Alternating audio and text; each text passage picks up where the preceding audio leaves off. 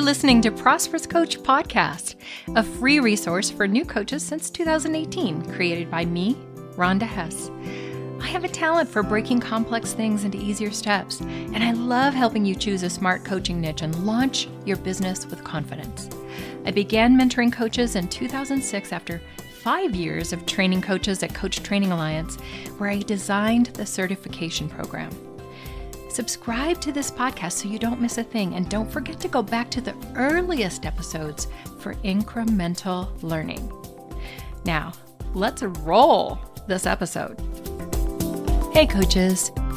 If you've never run a business before, it can feel scary to charge enough to sustain you and also open yourself and your business up to bigger opportunities. There are four mindset shifts to make. You can do this. Find the full transcript at prosperouscoach.com slash 184. Fear of charging enough is one of the reasons why so many coaches close up their business before they gain traction. In other words, even as a new coach, it's critical that you learn to charge well for your services. Investing is empowering. After 23 years of working with clients, I believe with all my heart that when you charge well for your services, everyone wins. It comes down to this. When people invest in themselves, they get more out of the experience. When you charge prices that feel like an investment to your clients, they will invest energetically into their own growth. It's a win win. Whereas charging low fees is a lose lose. Don't get me wrong. There is never a need to gouge people or be a mercenary. Simply honor yourself. Do what is right for you.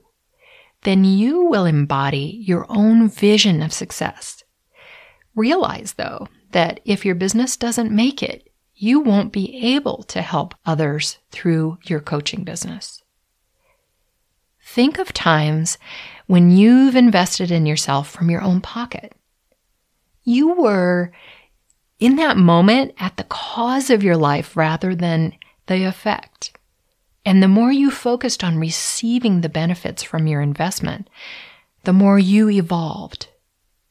It's empowering in a life changing way.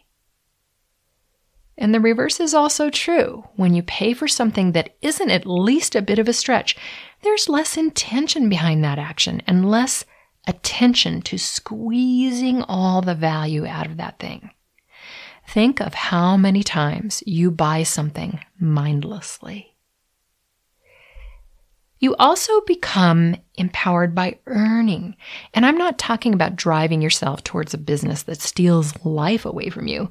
I'm talking about being fulfilled while you ensure that you can stay in business. When you realize that you can earn well, you step more fully into your personal power. It's a part of self actualization. Hear this earning your livelihood as a coach takes nothing away from someone else, especially if you make sure that you and your offer stands out in the crowd. Niche down, target a unique audience, offer a signature program. This is what I help my clients do and more. There is plenty for everyone.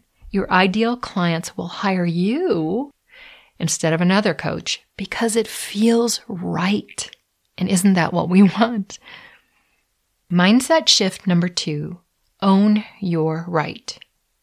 I have met some new coaches who really question their right to have a business.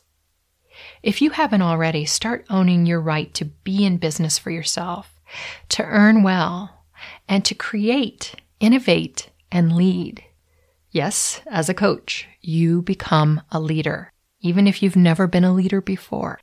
I invite you, take your place in the world. Being a business owner gives you a unique opportunity to do things your way, work with the best clients, and do what you really want to do. You can do this. You can have this thriving business that serves people. Mindset shift number three Factor in all the costs. Another reason why you want to charge significantly for your services is that as a business owner, you carry the burden of starting your business and keeping it alive. That's just you. Nobody else will do it for you. Think of your business as an extension of yourself. Your business is an entity. It needs to be fed and nurtured. It needs to be given the opportunity to grow and thrive. You may be used to working for someone else's company. It's their vision. They carry the burden of all the costs of doing business, and they also get most of the profits. Think about the investment you've made so far to become a coach, coach training, possibly a business mentor like me, training programs, website, monthly expenses for online services, and the potential costs of marketing. These things add up and reduce your profit. That's normal, but it's new for you. So you need to think of things differently than when you were an employee. Step into the CEO role and check out episode 161 about the identity shift that's needed to go from being an employee to being a business owner. It's not an insignificant thing. When you decide on your pricing, consider your financial investment from startup and ongoing expenses, but also factor in your time to attract clients. Do administrative and marketing tasks. Those are costs too. I shared in episode 58 that you can plan for profit from day one of your business. And in episode 60, I cover how to strategically price your signature program. So check those out. Now, mindset shift number three is the most important mindset of them all. And this is the eye opening secret I most want you to come away with from this episode. Learn to act as if. Act as if you are already a coach in high demand, earning really well. That's how you will stay true to the goal of earning well. No matter what is going on, act as if you've already reached your goals.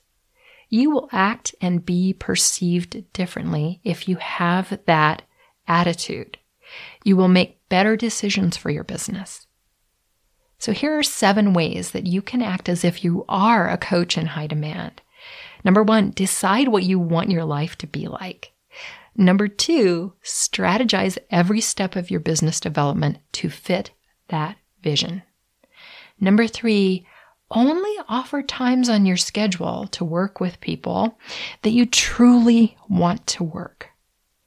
Number four, only offer exactly what you want to offer, not what you think you should offer. Number five, create a low overhead, easy to manage, simple business model. This is what I teach coaches. And number six, treat yourself and everyone else with the respect you want from your colleagues, prospects, and clients. And number seven, the last one, charge prices that will help you reach your financial goals. So important. It is really time to build this muscle. So, how will you act as if you are a coach in high demand and serve ideal clients who will pay you well? Stay inspired and make things happen. Thanks for listening today. You are awesome, and it's time for your coaching audience to know that. If you're getting value from this podcast, please share it with other coaches. Your kindness will come back to you. Learn more about how I help coaches choose a smart niche and launch with confidence at prosperouscoachblog.com. Joel Bass wrote my theme music. Thanks, Joel.